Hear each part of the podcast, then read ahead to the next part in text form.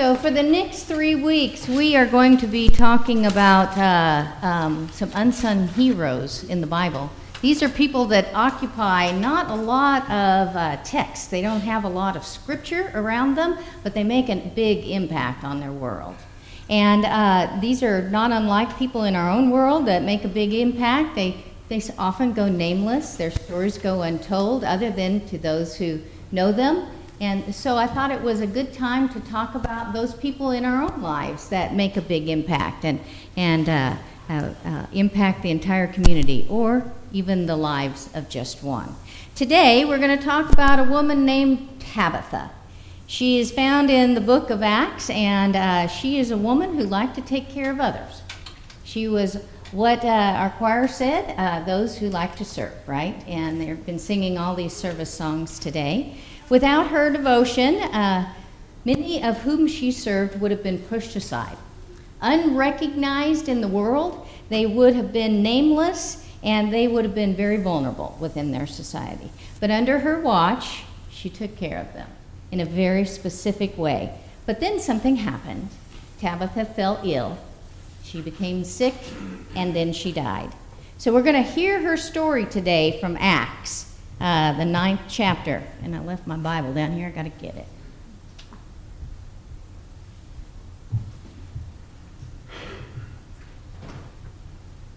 The ninth chapter, verses 36 through 42.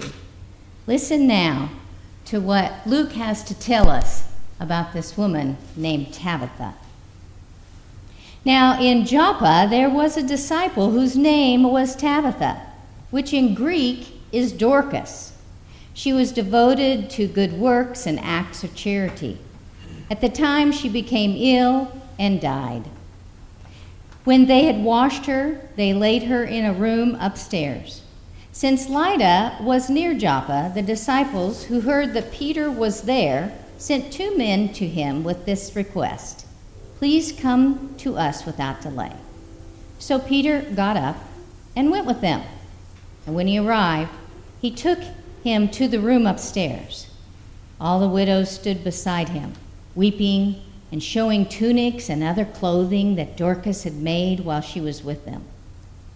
Peter put all of them outside, and then he knelt down and prayed. He turned to the body and he said, Tabitha, get up. Then she opened her eyes, and seeing Peter, she sat down. She sat up. He gave her his hand and he helped her up. Then, calling the saints and the widows, he showed her to be alive. This became known throughout Joppa, and many believed in the Lord. This is the word of God for God's people. Thanks be to God.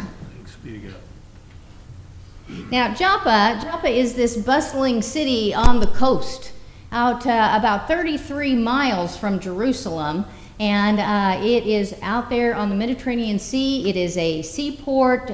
Trades go through there. All kinds of goods and services go through there. It uh, is a this community is a community of Jews of Jewish Jesus followers. There, there's no Christian church as of yet. They are Jewish people who follow after the master called Jesus Christ, who are learning from him. And Peter has been going about this entire region checking on these pockets of Jesus' followers. And, uh, and they, he's been checking on them. They're actually called believers of the way. Now, Luke doesn't tell us much about Tabitha. Okay? He doesn't tell us whether she's young or whether she's old, whether she's rich or whether she's poor whether she's single or married, or even if she might be one of the widows that she serves. We don't know if she has children or she doesn't have children. What we do know is that she is devoted, devoted to acts of goodness and charity and good works, is what we know. We know also that her death has impacted the community. Impacted it so much that they decide to call in Peter to come. And when Peter arrives, he finds these widows at her bed, the people that she served. And I only imagine that they're, that they're weeping. It says they're weeping. This is the kind of weeping that, that crying in the gut of your, of your stomach, the kind that that uh, um, the Gospels tell us that uses the same word when Jesus wept for his friend Lazarus. That kind that takes your breath away, that kind that grips you, that kind of ugly cry. And they are weeping, and when they see Peter, they begin to tell him about Tabitha. Who is this woman?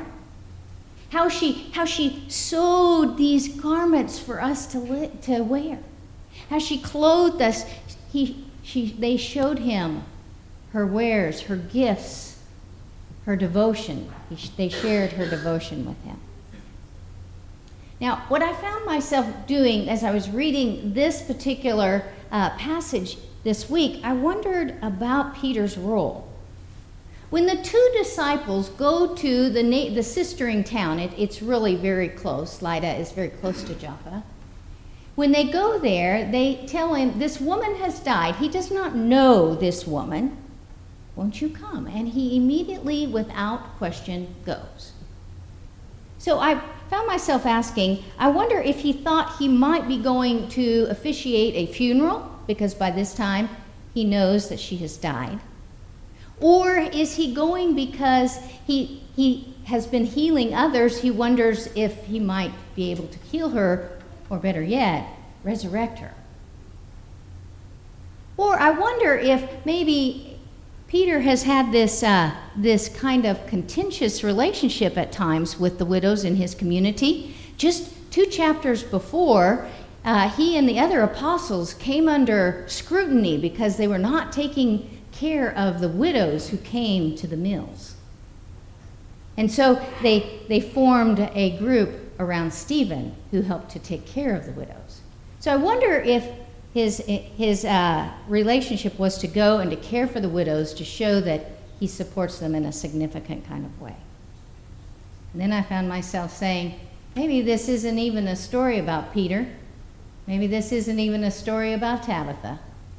Maybe it's a story about healing, healing an entire community through the acts of devotion of a single person.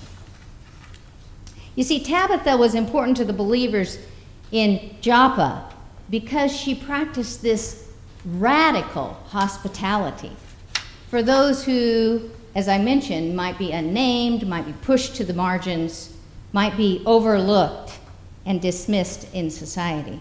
She saw more, she saw to more than just their welfare. If she were a rich woman, she could simply uh, use her resources to make sure that these women were cared for. But we know that her, her um, engagement with them is deeper because of the way they wept. If someone is your benefactor, when they die, you might be sad. But if you weep intentionally, you weep with that deep guttural weep, then you know it is because they had a relationship with you in a significant way. And so, whatever Tabitha did with her clothing, with her tunics, to weave these threads of hospitality together, it impacted these women in such a way that they grieved bitterly. She also must have had relationship with the community. Or the death of one woman would not have made a difference for the whole community to circle around and call Peter to come.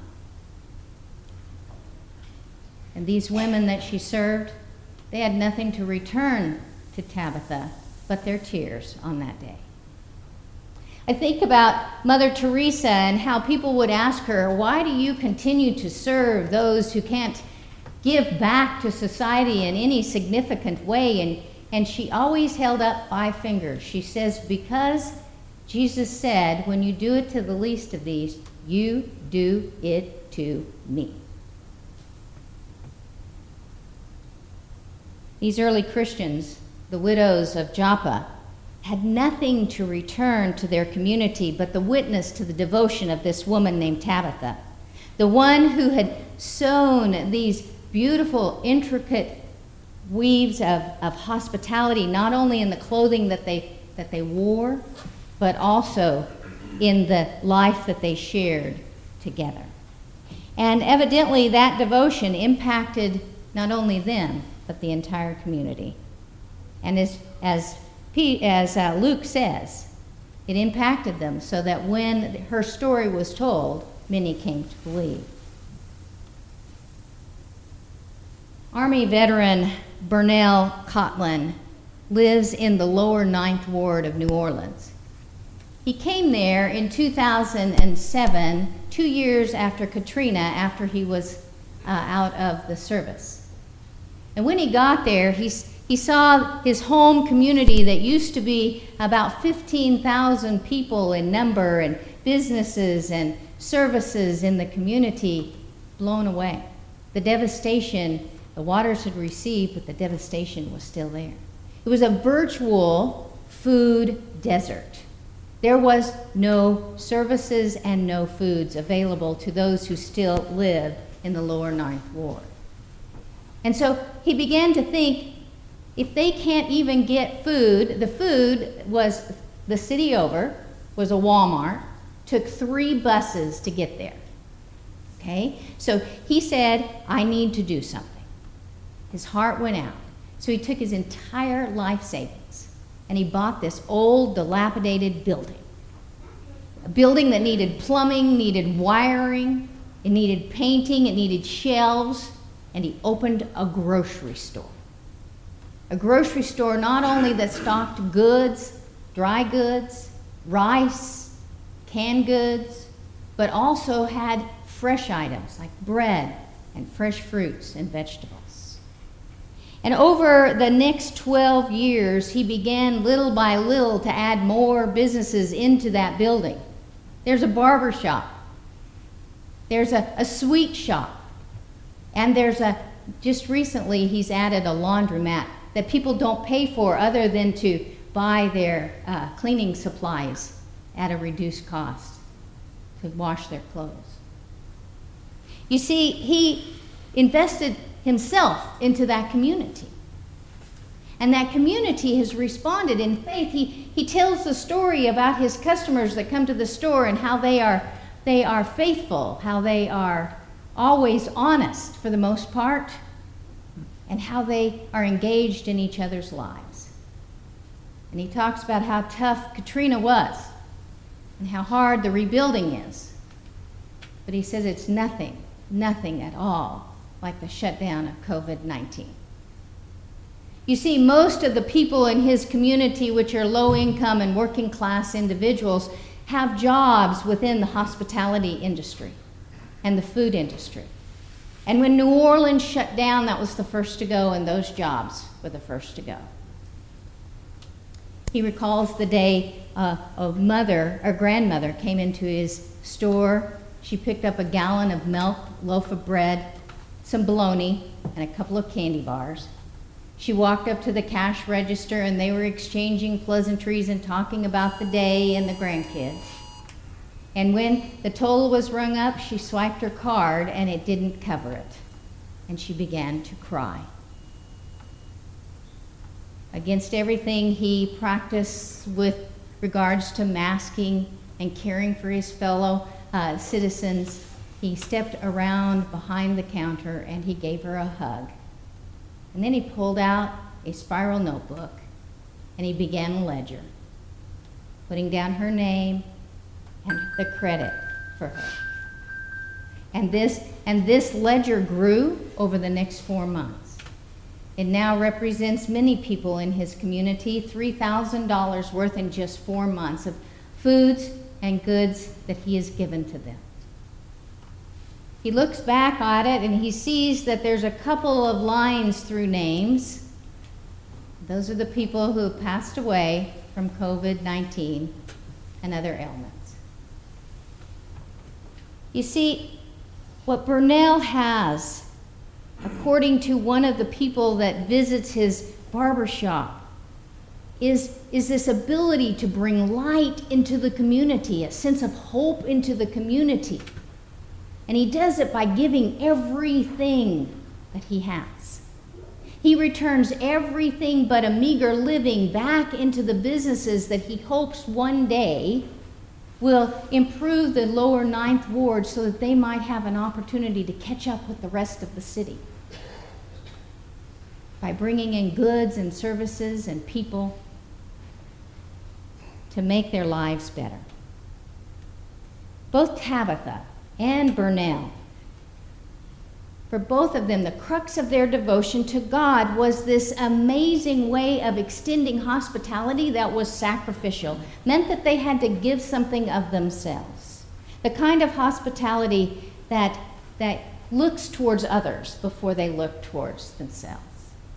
I am challenged by Tabitha and Burnell, these unsung heroes who love their community in such a way that they give themselves completely and fully. A devoted life that is lived out in such a way that it impacts more than one person, but an entire community. And so, friends, I'm thinking that we have this perfect opportunity in front of us. We too live in a sort of food desert for some. We too live in an area that, that jobs are going away. We too live in a place where if we open our eyes and our spirits, we will see those who long to be held in our love we too can give of ourselves in a significant way. I wonder how we will sew the threads of hospitality in the coming days, probably the coming year. And this is what I know, as Luke says. When we do that, many will come to believe. May it be so. Amen.